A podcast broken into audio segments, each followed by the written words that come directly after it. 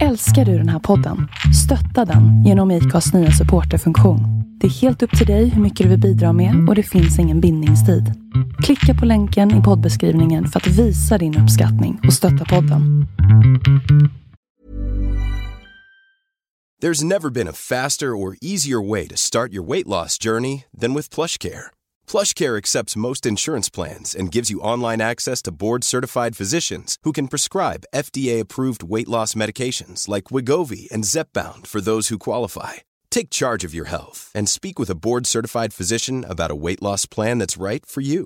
Get started today at PlushCare.com/weight-loss. That's PlushCare.com/weight-loss. PlushCare.com/weight-loss. Hey, it's Ryan Reynolds, and I'm here with Keith, co-star of my upcoming film, If, only in theaters May 17th. Do you want to tell people the big news? All right, I'll do it. Sign up now and you'll get unlimited for $15 a month and 6 months of Paramount Plus Essential Plan on us. MintMobile.com/switch. Upfront payment of $45 equivalent to $15 per month. Unlimited over 40 gigabytes per month. Face lower speeds. Videos at 480p. Active Mint customers by 531.24 get 6 months of Paramount Plus Essential Plan. Auto renews after 6 months. Offer ends May 31st, 2024. Separate Paramount Plus registration required. Terms and conditions apply if rated PG.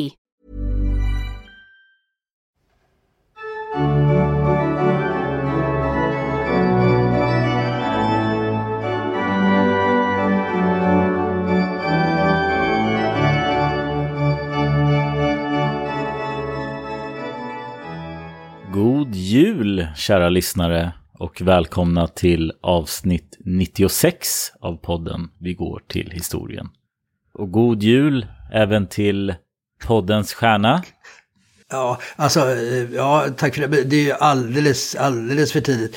Alltså, du menar glad Lucia möjligen, eller vi är ju kring den 15 december, för det är väl först på julafton man kan säga god jul, eller? Ja, det var en som sa god jul till mig idag. Då måste jag säga att jag blev väldigt glad av att det är det första god jul för i år, så att säga. Och jag förstår. Det var inte så att jag vände mig och sa det är alldeles för tidigt, så otrevlig som du är mot mig idag skulle jag aldrig våga. Men det kanske blir glad, det kanske mer berodde på personen som sa det än det han eller hon sa. Nej, inte alls. Alltså. Nej. Skulle personen i fråga sagt hej, så skulle jag inte alls blivit lika glad. Nej, jag förstår. Okej. Ja, visst. Ja, man kan sträcka ut i helgen kanske. Vi alla åt båda håll här. Ja, okej. Nej, jag tillhör de där som tycker man ska ta in julgranen på julaftonsmorgon och så här. Men det är lite olika där. Okej, vi lämnar det. Och jag, Ulrika Emsjö och Fredrik, du ska vi istället gå tillbaka till 1680-talet.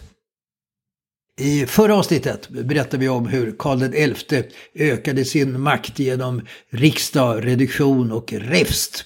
Den politiska och ekonomiska makten gick från högadeln till kungen. Donationsgods från grevarna och friherrarna drogs in till staten och förmyndarregeringen för kungen ställdes till svars. Vi redogjorde också för kröningen av Ulrika Eleonora. Ja, vad tycker du? Ska vi haka på där till att börja med? Vi har ju noga redogjort för hur den unge smått folkskygge kungen försökt skjuta upp äktenskapet med den danska prinsessan. Det egendomliga bröllopet på Skottorp. Men hur sedan makarna började vänja sig vid varandra. Men man kommer nog inte ifrån att kungens mamma, enkedrottning Hedvig Eleonora, skulle förbli kvinnan i hans liv även sedan han blivit gift. Bakgrunden var ju att Karl blivit faderlös vid 4 års ålder och sedan alltså blivit uppfostrad av en ensamstående mamma. Trots att hon bara var 23 år gammal när mannen avled gifte hon aldrig om sig utan tog som sin livsuppgift att ägna sig åt det enda barnet. Karl var ju också ett barn som behövde stöd, han var svag, sjuklig, blyg under uppväxten och mycket bunden vid mamma. Den nära relationen skulle som sagt vara kvar under hela deras gemensamma återstående liv. Hustrun kommer på andra plats. Man kan till exempel se det på att kungen kallar Ulrika Eleonora för min hustru eller min gemål, medan han kallar mamma för Hennes majestät, riksänkedrottningen, min högt ärade fru moder. Ja, det kan låta så här till exempel en septemberdag 1683. Min gemål drog från Kungsör till Stockholm, medan jag drog till Gripsholm till drottningen, min högt ärade fru moder.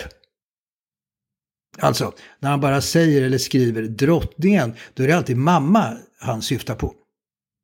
Och när kungen tilltalar sin mor kallar han henne ers höghet, medan hon kallar honom för min herr son. Ja, vad säger du Fredrik? Vi kanske ska närma oss mer än den typen av titulatur när vi pratar med varandra, eller vad tycker du? Ja, du får gärna kalla mig för herr min son. Ja, okej. Okay. Det var svårare att säga något motsvarande till mig kanske, ja. Ja, jag kan ju säga det på ett ironiskt sätt. ja, det förstår jag. Det är det mest vi går vidare. Alltså Ulrika Eleonora, hon har med dessa förutsättningar inte så mycket att sätta emot. Hon är ung, 20 år yngre än svärmor, som inte har några särskilt positiva tankar om sonens val av hustru. Ulrika Eleonora är ganska tillbakadragen, mjuk, anspråkslös, ödmjuk, måste ju ha känt sig ensam. Det faktum att de var danska är ju inte heller till hennes fördel. Danskarna hade ju varit våra arvfiender i många sekler. Och mannen visade ju på alla sätt att mamma var rikets första dam. Under gudstjänsternas traditionella förböner i kyrkorna för kungafamiljen nämns änkedrottningen före drottningen. Och det här skapar viss förvirring hos utländska diplomater. Vilken drottning ska man begära företräde hos? Och Ulrika Eleonora, hon tar verkligen inte strid om detta. Och hon drar sig undan från fester och ceremonier och skyller ofta på att hon inte mår bra. De båda drottningarna umgicks, som vi nämnde i förra avsnittet, vid spelbordet. Att spela kort var Hedvig Eleonoras favoritsysselsättning, samtidigt som Ulrika Eleonora är helt ointresserad av det. Och svärmor vinner alla partier. De borde dock ha kunnat förenas av ett kulturellt intresse. Enkedrottningen är ju intresserad av konst och inredning, hade anställt tidens ledande konstnär Ehrenstrahl, som vi nämnt i olika sammanhang. Däremot är hon inte intresserad av att läsa böcker, något som är sonhustruns kulturella favoritsysselsättning. Ulrika Eleonora målar också egna tavlor. När Karl XI första gången träffade sin blivande hustru blev han ju, som vi berättade om, helt förskräckt och skällde ut Bengt Oxenstierna för att man valt en så ful fru. Och ser man porträtt av henne så verkar det helt obegripligt. Du valde ju ett porträtt där hon ser ju riktigt söt ut, eller hur? Ja, men det där har vi ju konstaterat ett par gånger. Nu ska man inte kommentera utseende sådär, men det är väl okej om det är personer som är döda sedan 400 år tillbaks och plus. Men jag tycker ofta de du har beskrivit som vackra, inte du utan som ansågs för tiden vara vackra, de var ju groteska på tavlor och sådär. Och nu lite tvärtom då, någon som, jag skulle ju inte, återigen, jag ska inte bedöma sådär, men absolut, hon var ju inte ful så. Men alltså, jag vet alltså, som du syftar på när jag beskriver till exempel Ebba Brahe eller Ebba Sparre, då har ju du tagit fram några porträtt av dem som åldringar och visat på hur de såg ut då, lite orättvist. Nej, det tror jag inte. Du menar att det var en så här, den där talan var inte så bra, kan du måla om för du tog mig fel vinkel eller så här. Nej, det förstås, de visar ju förstås sitt bästa jag på de här tavlorna. Och det var som sagt, nej. Mm. Men alltså när det gäller Ulrika Eleonora, samtida personer som till exempel utländska diplomater, de har beskrivit henne som en attraktiv kvinna, och hon har enligt samtida ögonvittnen vackert kastanjebrunt hår, ett sött runt ansikte, ett varmt och vänligt leende och en snygg figur. Till skillnad från sin man, som hade, som vi berättat om, stora svårigheter med sina studier, han var ju dyslektiker. var den unga drottningen en välutbildad kvinna som inte bara pratade tyska och danska utan även, till skillnad från man och svärmor, flytande latin, franska och italienska. Makarna lär, åtminstone i början, ha talat tyska med varandra, men hon lärde sig så småningom svenska. Bilden av Ulrika Eleonora är att hon är en snäll, generös kvinna, mycket religiös, missar inte en gudstjänst i storkyrkan. Hon ägnar mycket tid och kraft åt välgörenhet, skänker pengar, låter inrätta fattighus till hemlösa, sjuka, handikappade och utsatta personer. Framförallt kvinnor. Det finns ju, ja, det är närheten av dina hemtrakter där vid Johannes kyrka, finns det som heter Drottninghuset, känner du till? Ett 1600-talshus där, alldeles nedanför kyrkan, som hon lät gamla och fattiga kvinnor bo i. Det finns ju fortfarande kvar, fast det, nu vet jag inte om det är fortfarande gamla fattiga kvinnor som bor där, men huset finns kvar. Känner du till vad jag syftar på? Nej, det är inte, men jag ska kolla upp det faktiskt. Ja, jag kan ju garantera att inga fattiga bor där idag. Nej, det kan ju stämma. Och hennes verksamhet, den sträckte sig inte bara, det var inte bara i Stockholm då, utan även ute i landet och i Finland. Hennes man är ju en sparsam typ, så för att ha råd med det här så händer det att hon vid ett par tillfällen pantsätter egna smycken. Hur är då hennes tillvaro, hennes äktenskap med Karl? Ja, förmodligen inte så muntert. Det finns en trist historia om att hon vid ett tillfälle skulle ha dristat sig att framföra en åsikt i en politisk fråga, varvid mannen skulle ha sagt något i stil med att jag har inte gift mig med er för att höra era åsikter utan för att ni ska föda mig barn. Ja, vi får hoppas att det är en skröna, eller hur? Men visst, det är ju säkert inte så kul heller att svärmor alltid går före. Makarna är ju uppenbarligen mycket olika. Karl är ju en tystlåten, kärv, tjurig, säkert rätt tråkig typ. Kan också bli arg och brysa upp. Han är ju barnbarns barnbarn till den koleriske Gustav Vasa och barnbarns barn till den bistre Karl IX. Medan Ulrika Eleonora är, som vi sett, mjuk och undfallande. Man kan ju undra vad de pratar om.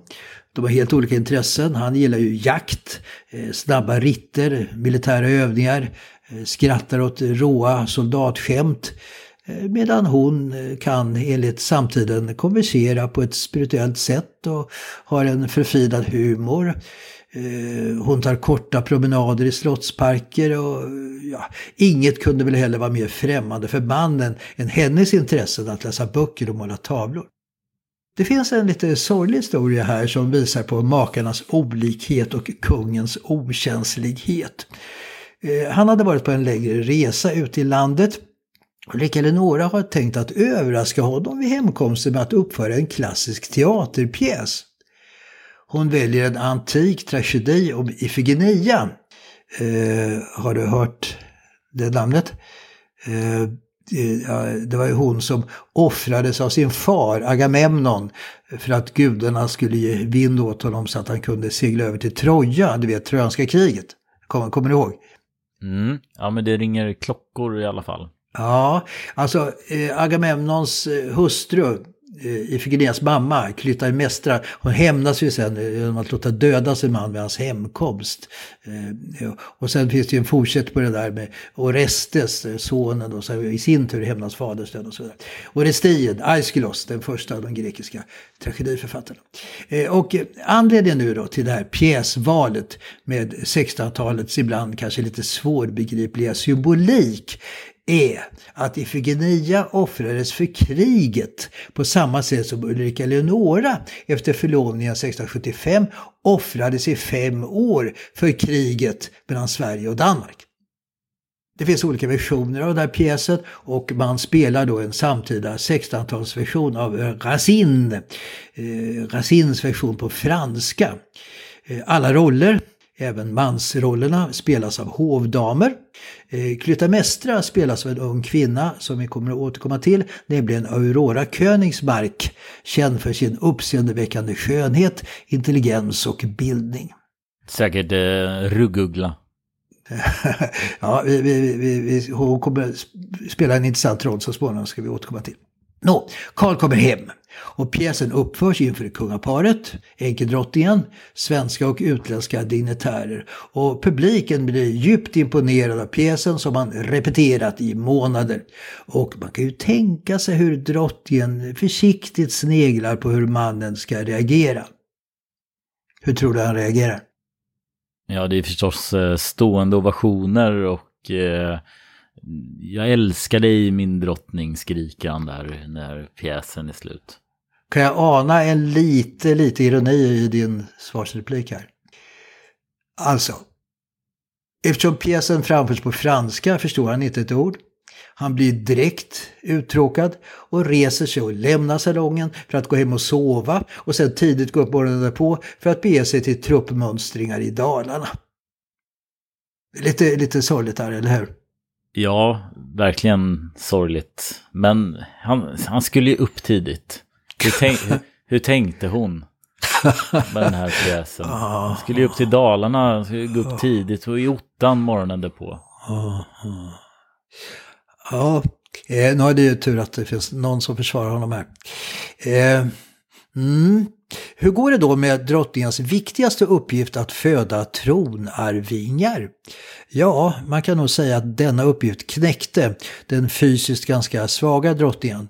Hon föder 7 barn på 6 år. 4 av dessa dör som spädbarn. Efter ett års äktenskap, sommaren 1681, föds första barnet, en dotter. När Ulrika Eleonora får se att hon fött en flicka börjar hon gråta av besvikelse och ursäktar sig för kungen att hon inte gjort sin plikt och fött en son. Men Karl XI blir väldigt glad över sin dotters födelse och svarar drottningen: "Courage, vi ska ha en prins vid den här tiden om 1 år. Flickan får namnet Hedvig Sofia efter farmor och mormor. Och Karl ställer mot sin vana till med en riktig dunderdopfest med många gäster. Vinkonsumtionen var någon slags rekord. 530 liter går åt. Ett annat exempel på att det är en lyckad fest är att över 100 glas krossas. Kungen är på ett ypperligt humör. Året därpå föds så en son som får namnet Karl efter far och farfar. Kungen jublar, tronföljden är säkrad. Alla stockholmarna lär glatt sig, den danska ambassadören skriver nämligen hem: "Få lär gå nyktra till sängs i afton." Sen fortsätter alltså drottningen att föda nya barn varje år. Gustav 1683, Ulrik 1684, Fredrik 1685, Carl Gustav 1686 och Ulrika Eleonora i januari 1688. De ständiga födslarna tar som sagt hårt på drottningen, mentalt också förstås, att 4 dör i späd ålder. Gustav och Ulrik dör med 2 veckors mellanrum. Ulrik hade fötts på Jakobsdal, så då skänktes till honom som en dopgåva av farmor, varvid namnet ändrades till Ulriksdal. Så bara Karl, Hedvig Sofia och Ulrika Eleonora skulle växa upp till vuxen ålder.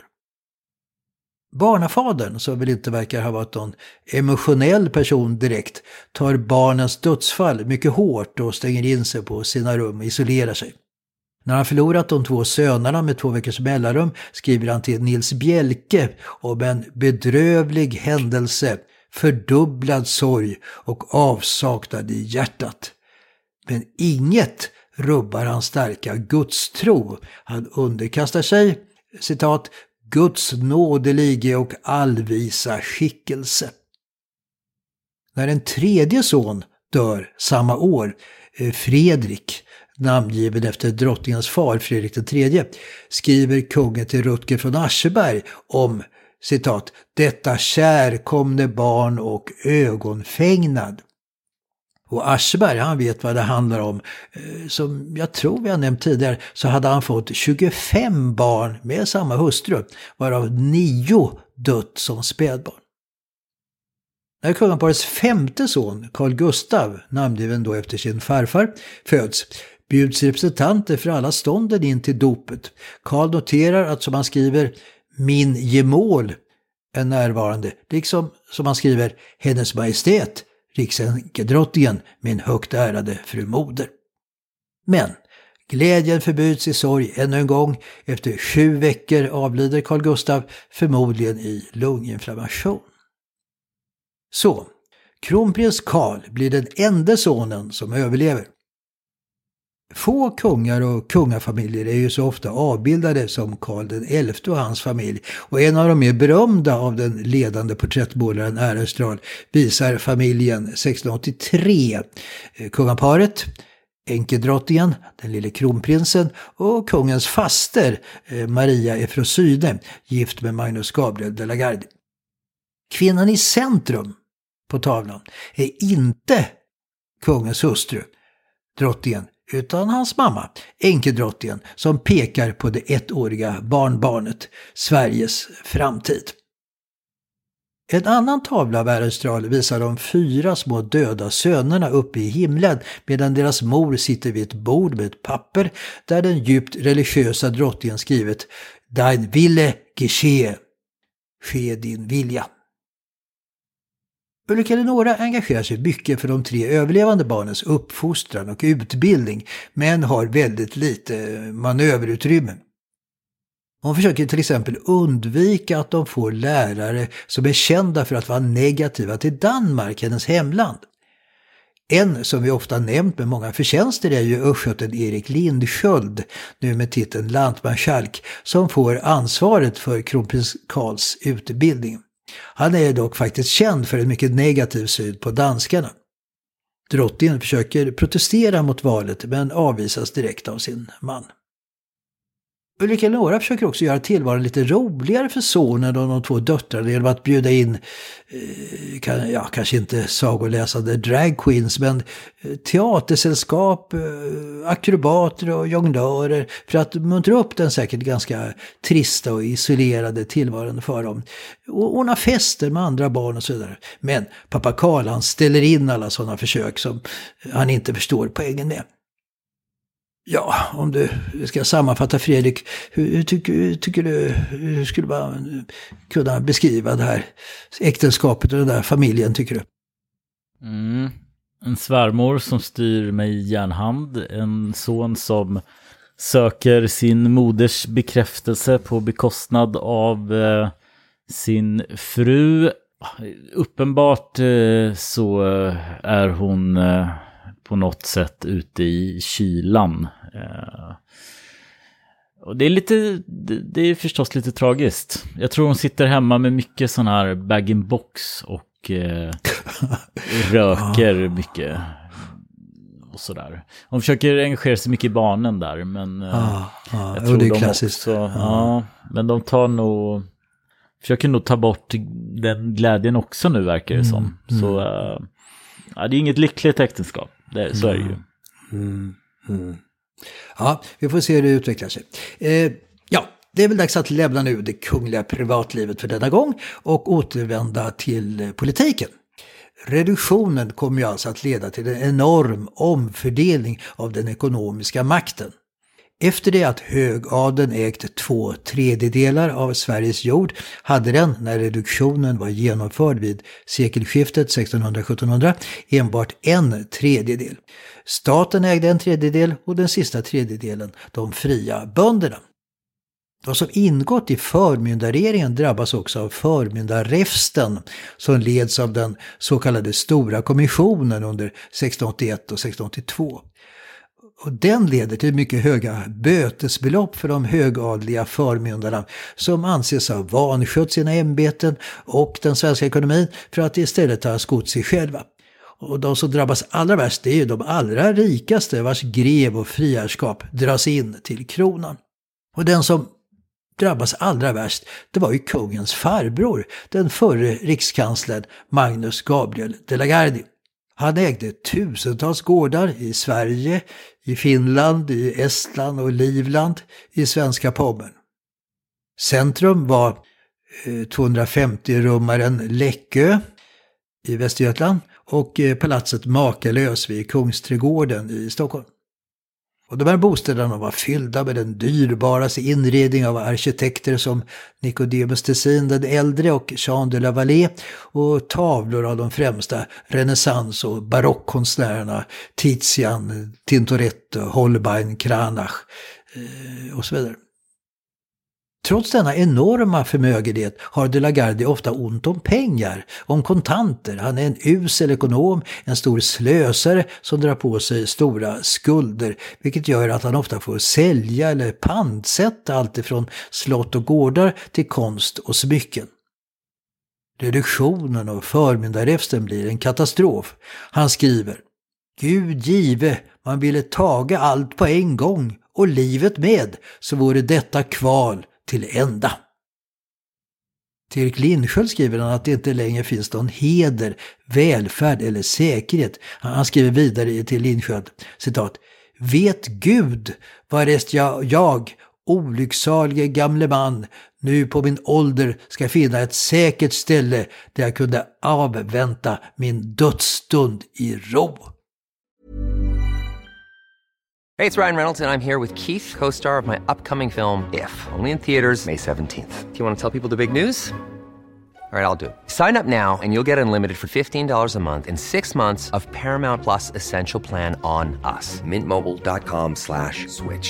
Upfront payment of $45 equivalent to $15 per month. Unlimited over 40 gigabytes per month. Face lower speeds. Videos at 480p. Active Mint customers by 5/31/24 get 6 months of Paramount Plus Essential Plan. Auto renews after 6 months. Offer ends May 31st, 2024. Separate Paramount Plus registration required. Terms and conditions apply if rated PG.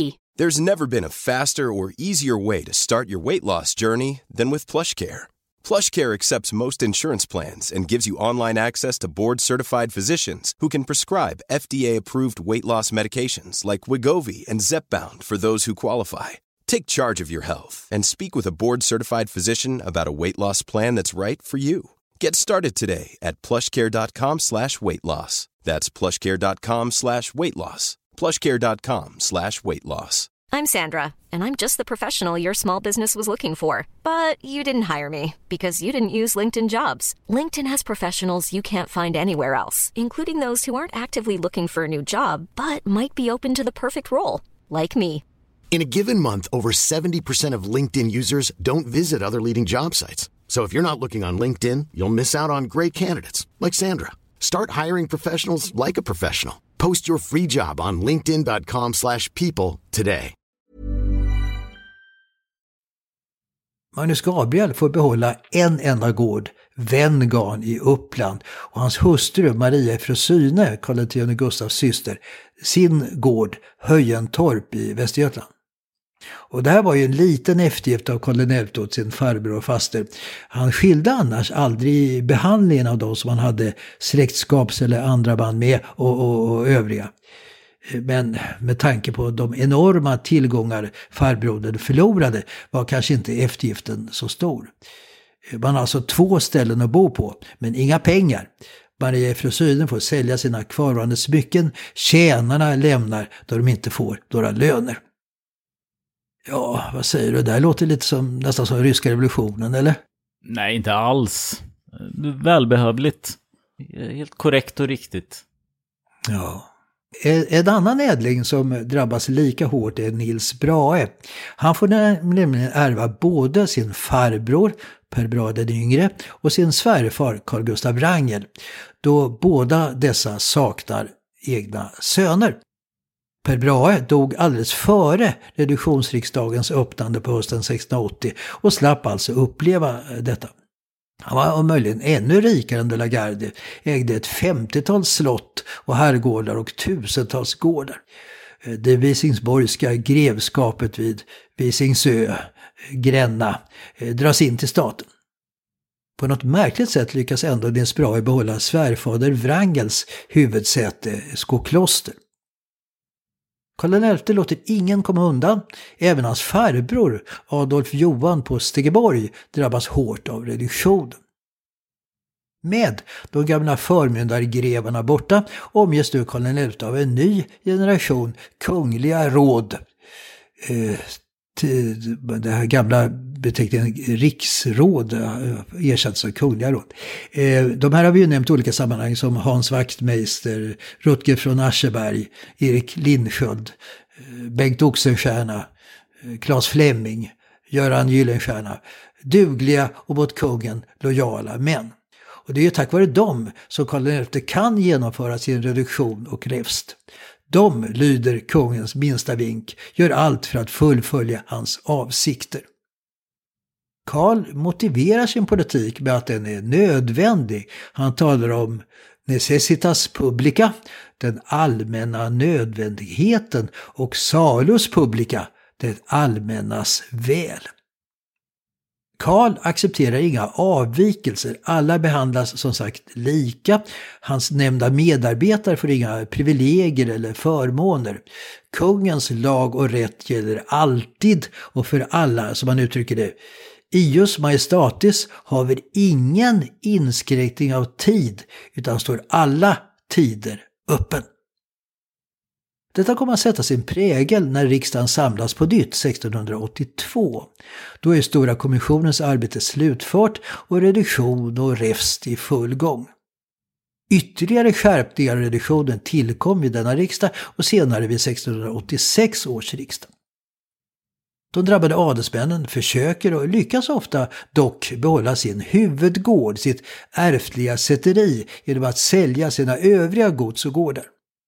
Ett problem är att den så kallade frälsejorden bara kunde köpas av andra adelsmän och de saknar ju i stor utsträckning pengar. En samhällsklass som nu kunde stärka sina positioner, framförallt bönder och borgare, va? Alltså kapitalstarka borgare som adelsmän kunde låna pengar av och sälja fast och lös egendom till. Det blev alltså en ekonomisk förskjutning från adeln till borgarna. Och äktenskap kunde ingås mellan adliga och borgerliga personer som varit extremt ovanligt tidigare. Ett känt exempel här är en Stockholmsborgare vid namn Törne som fick alla sina 4 vackra döttrar gifta med adelsmän. Den äldsta, Kristina, blev i början av 1700-talet som grevinna Piper, Sveriges största jordägare, byggde flera slott, framförallt i Skåne, men även kända slott som Sturefors i Östergötland och Ängsö i Västmanland. Även bönderna tjänade på reduktionen. Många slapp ju nu betala skatt och tjäna under sina adliga herrar. Många kunde också köpa egna gårdar som gått tillbaka till staten och som sedan staten bjöd ut till försäljning. Tveklöst hade den svenska bonden en stark och fri ställning jämfört med ståndskamrater i de flesta andra länder. Reduktionen kommer också att gälla i provinserna i Baltikum och Tyskland. Godsägarna i Estland och Livland, både de svenska och de tysk-baltiska, gjorde motstånd mot reduktionen på ett annat sätt än i moderlandet. Framförallt gällde det Livland som ju bara varit svenskt i ungefär 50 år, där många gamla lagar fortfarande gällde. Och här betydde också reduktionen än mer för bönderna som gick från livegenskap till att bli kronobönder. Karl XI gjorde dock inga eftergifter här. De baltiska adelsmännen fick foga sig i samma öden som de i Sverige och Finland. Ja, om vi sammanfattar detta, som du säger var ju reduktionen naturligtvis otroligt välbehövlig och stärkte ju den svenska ekonomin. Har du någon ytterligare kommentar till detta? Nej, jag kanske inte ska ge mig in i någon form av rättvise diskussion här, men... Det är klart att de här stora godsen och gårdarna som har ärvts ner, och de här gubbarna fick väl dem av kronan från början, va? Ja, så var det ju. Det var ju de som, alltså kronan, exakt. Kronan tog ju tillbaka de här donationerna. Exakt. Så, Ja, så det känns inte som att jag skulle, inte heller på den tiden, gråta särskilt, ligga vaken om nätterna för att de nu fick ge tillbaks de här landanspråken. Nej, och det gagnar ju verkligen den svenska ekonomin som vi ska se här. Vi byter ämne nu och tar upp det tredje och sista ämne. Vi lovar ju att se vad en känd dam som vi talat mycket om i tidigare avsnitt har för sig nere i Rom. Kronprins Karl fick vid sitt dop sin morbror, den danske kungen Kristian V, som gudfar och exdrottning Kristina som gudmor. Ingen av dessa var närvarande utan representerades av ombud. Kristina hade ju efter sin abdikation besökt Sverige 2 gånger, första gången 1660 efter sin kusin Karl X Gustavs bortgång, och då, som du kommer ihåg, blivit misstänkliggjord efter att ha påpekat att hon stod närmast tronen om det skulle hända den lille 4-årige Karl XI något. Och 1667 var hon tillbaka, då för att bevaka sina ekonomiska intressen, och hon fick inte det underhåll från staten som hon blivit lovat. Och här blev vistelsen kort, då hon trots förbud smugglade in en katolsk präst. Ja, hon skulle aldrig återkomma till sitt hemland. Så 1668 är hon tillbaka i Rom, där hon skulle tillbringa resten av sitt liv. Hon har nu lämnat sina politiska ambitioner. Vi kommer ihåg hur hon fransk hjälp hoppades bli drottning, kommer du ihåg var någonstans? Neapel, va? Där, ja, just det. Det är där pizzan kommer ifrån. Ja, och det stämmer ju. Tydligen en elak fotbollssupporterkultur. Det där vet jag inget om, men det var jag hört. Den här klassiska pizzan Margarita, den är ju uppkallad för en drottning på 1800-talet. Men hon försökte också bli drottning i ett annat land, kommer ihåg det, efter sin syssling Johan Casimir som abdikerade i... Ja, Polen förstås. Polen, ja, just det. Hon skulle också kunna bli drottning i Warszawa, men det tror jag inte hon var lika intresserad av som den napolitanska drottningen med tronen där. Men så, nu blir det ju inte så. Och istället för politik ägnar hon sig nu med stor kraft åt kulturen. Inrättar en akademi, stödjer vetenskap, litteratur, teater, konst, musik. Och till Sverige har nu ett mer avspänt förhållande. Hon har en viss brevkontakt med Karl XI och den gamla högaden, rådsaristokratin med Magnus Gabriel de la Garde i spetsen. Men alltså, de ser nog inte henne som ett hot längre nu när man fått en myndig kung. Vad hon inte kan ana är ju att dessa grevar och friherrar som vi sett snart spelat ut sin roll. Men naturligtvis händer det fortfarande mycket kring den forna drottningen. Vi kan ta upp några händelser här. Hon är ju en superkändis i Rom som umgås med påvarna, kardinalerna med sin förtrogne Asolino, som ju brukar pickas ut som hennes livs kärlek. Ja, oklart om de hade en relation, jag tvivlar väl på det, men och vidare Roms adel och societé, ledande författare, konstnärer, vetenskapsmän och så vidare. Helt klart är hon Roms mäktigaste och mest inflytelserika kvinna. En av Italiens ledande konstnärer vid denna tid är Lorenzo Bernini, som står Kristina nära. Han har mer än någon annan sedan antiken satt sin prägel på Roms arkitektur. Men efter att hans staty föreställande kejsar Konstantin, som ju var den första kristne kejsaren, ställts upp i Peterskyrkan och fått kritik, hände det en katastrof i Berninis liv. Hans yngre 58-årige bror Luigi anklagas för en misshandel och våldtäkt på en yngre man tillhörig en av Roms ledande familjer i Peterskyrkan. Alltså en homosexuell våldtäkt i Peterskyrkan. Alltså våldtäkt i sig är ju ett svårt brott, så utfört i den katolska kyrkans centrum och mot en man. Homosexualitet är ju i sig vid den här tiden ansett som ett svårt brott. Enligt katolska kyrkan ska någon som sysslar med detta brännas levande vid en påle. Och Bernini, han vänder sig nu till Kristina. De hade som sagt haft en nära kontakt ända sedan drottningen kom till Rom första gången. Hon har ju en stark ställning. Hon är obunden i förhållande till någon stat eller myndighet. Och jag vet inte, men kanske att konstnären också hoppas att hon inte är lika fördomsfull mot homosexualitet som de flesta andra.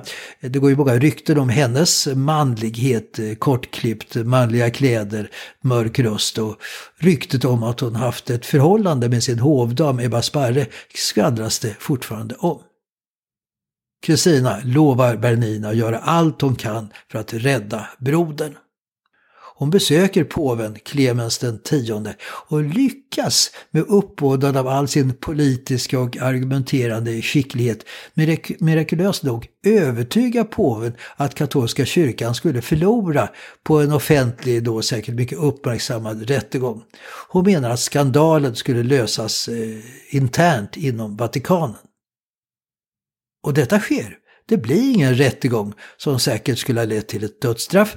Istället får Luigi betala höga böter till den drabbade och hans familj. Vad som är lite intressant här är ju Kristinas syn på rättsskipning. När hon gav order om den uppmärksammade avrättningen av Monaldesco, du kommer ihåg, så menade hon att hon på något sätt stod över lagen. Hon var endast ansvarig inför Gud. Och i det här fallet ser hon ju också till att hon kan sätta sig över lagen genom att påverka självaste påven. Kristina har alltså en akademi i sitt Palazzo Riario som hon tidigare haft i sitt förra palats, Palazzo Farnese. Man sammanträder en gång i veckan. Den står under beskydd av påven och förutom kulturpersonligheter och lärda vetenskapsmän deltar alltid ett inte ringa antal kardinaler. Detta med en akademi går ju tillbaka till vilken grekisk filosof? Det måste ha varit Platon. Just det, alltså namnet akademi kommer ju därifrån. Och här i Kristinas akademi så läser man högt ur litterära, gärna antika verk. Man diskuterar filosofiska, teologiska och naturvetenskapliga frågor. Musiker spelar. Kristina är ju tveklöst Roms kulturdrottning. I sitt palats har hon också en egen teater där skådespel, balletter uppförs, musiker och sångare uppträder. Ett återkommande problem för Kristina är ekonomin. Hon har ständigt ont om pengar och ofta i kontakt med de generalguvernörer som skulle skicka pengar från hennes underrådsländer som öarna Gotland, Ösel, Öland och... vilken stad för oss ytterst bekant hade vi som underrådsstad, kommer du ihåg? Var inte det Norrköping? Det är Norrköping, ja. Har ju Kristinagatan och Kristinaplats och så vidare. Hon också har några orter i svenska Polen. Efter skånska krigets avslutning blir Göran Gyllenstierna, bror till den mäktige Johan Gyllenstierna, ansvarig för detta.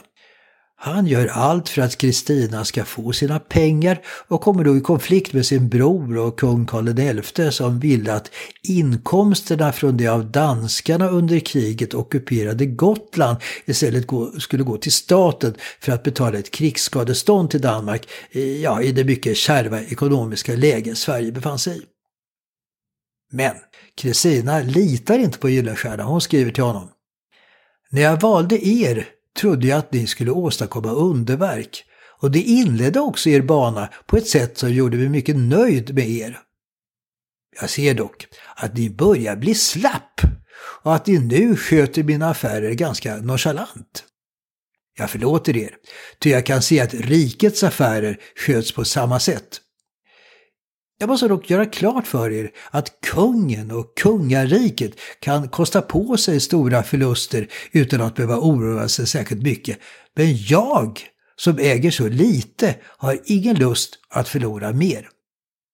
Jag ber er att ägna större möda åt mina affärer och att komma ihåg att medan ni herrar skålar för min välgång blir mina affärer ödelagda eller åtminstone försummade i Stockholm och jag riskerar att svälta ihjäl i Rom om inte Gud står med bi. Jag får inga pengar från något håll. Vad ska det leda till? Ingen betalar mig, men jag måste betala alla. Kan ni föreställa er hur jag har det?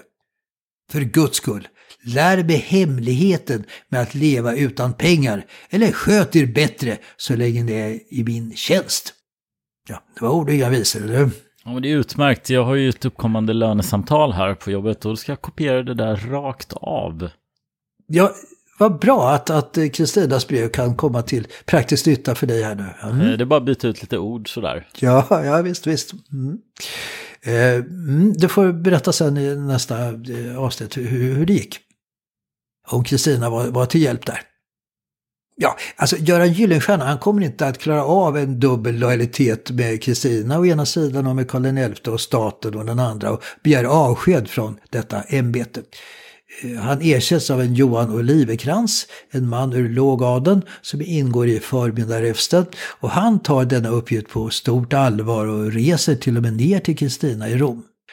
Hon blir nöjd med honom och han får ha kvar detta ämbete till Kristinas död. Många spännande saker har vi berättat nu och vi ska i ett kommande avsnitt skildra Kristinas sista år och talar om hennes självbiografi som dock tyvärr bara handlar om barndomen. Men också om hennes böcker med maximer, tänkvärda tankar, där det finns många finurliga formuleringar som speglar denna så fascinerande kvinnas livssyn. Men först nästa gång ska vi återvända till Sverige, till politiken, hur reduktionens pengar används och förstås vad som händer i den kungliga familjen. Så Fredrik, jag tackar dig för detta avsnitt. Ja, men stort tack. Och förstås alla kära lyssnare. Och det måste vi komma ihåg att säga då, att nu gör vi som alltid ett uppehåll just på nyåret. Så att vi kommer tillbaka då den 15 januari. Och nu, ja, okej då, jag hakar på här nu då. Jag önskar alla våra trogna lyssnare som skriver så många fina kommentarer och väldigt uppmuntrande. Riktigt trevliga helger nu. God jul och gott nytt år. Ja, det låter bra. Ja, men god jul och gott nytt år. Och sen, om du vill så kan vi lägga in, när vi lägger upp det här på vår Facebook så kan vi skriva att den sista minuten i avsnittet måste ni lyssna på först den 23. Ja, just det. Ja, det är viktigt att du får med det också. Ja, det är bra. Okej, det är bra. Hej. Bra. Tack, hej hej.